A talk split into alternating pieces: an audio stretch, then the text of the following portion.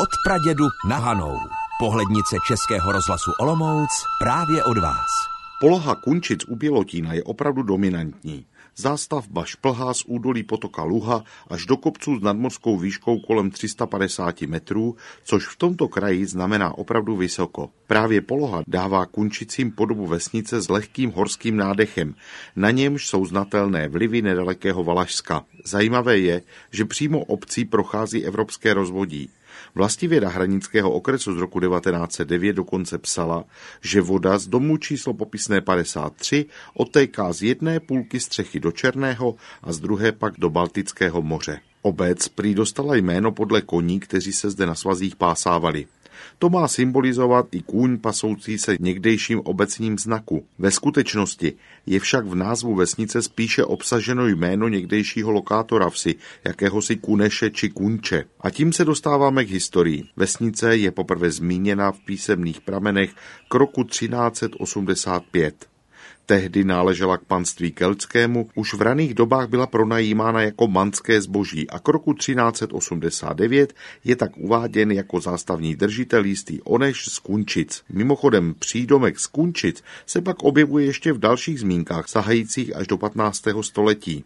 Kunčice byly i nadále pronajímány v rámci manských smluv mezi biskupem a drobnými šlechtici a tak se držitelé obce poměrně často měnili. Od roku 1461 byla osada součástí statku se sídlem v nedalekých špičkách. Spolu s ním se stala majetkem rodu Žerotínů, kteří zde sídlili až do roku 1640, kdy se obec vrací ke keltskému panství. K roku 1537 má prokazatelně také vlastní richtu. Kunčice měli pozoruhodně stálý počet obyvatel obyvatel. Roku 1794 měla obec 41 domů a 287 osob, převážně německé národnosti. Nejvíce 419 obyvatel zde žilo kolem roku 1854 a následně počet klesal až na nějakých 330. Po válce a vlastně i v současné době tady žije necelých 300 obyvatel. Historikové se domnívají, že vesnice vznikla původně jako slovanská osada. V následujících letech byla postupně poněmčena, česká menšina zde ale žila po celou dobu existence vsi. Mohla za to i skutečnost, že obec byla přifařena do špiček, což byla česká farnost, a zde byla také utrakvistická škola, kam děti chodili až do roku 1873, kdy byla přímo v Kunčicích postavena první jednotřídka.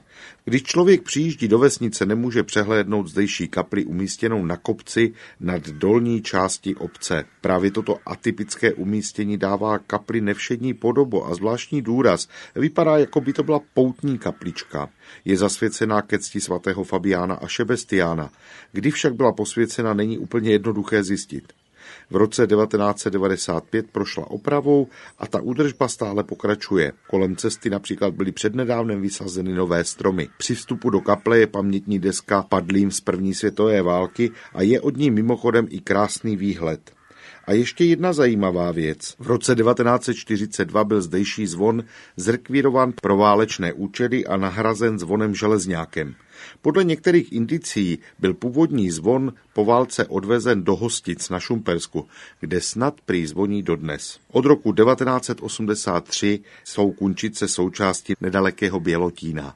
Je to vesnice, která stojí za návštěvu, třeba na kole na takový výlet, byť ten výšlap nahoru do špiček není úplně zadarmo. Pohlednici z kraje mezi Pradědem a Hanou, tentokrát z Kunčic u Bělotína vám po vlnách Českého rozhlasu Olomouc poslal Mirek Kobza.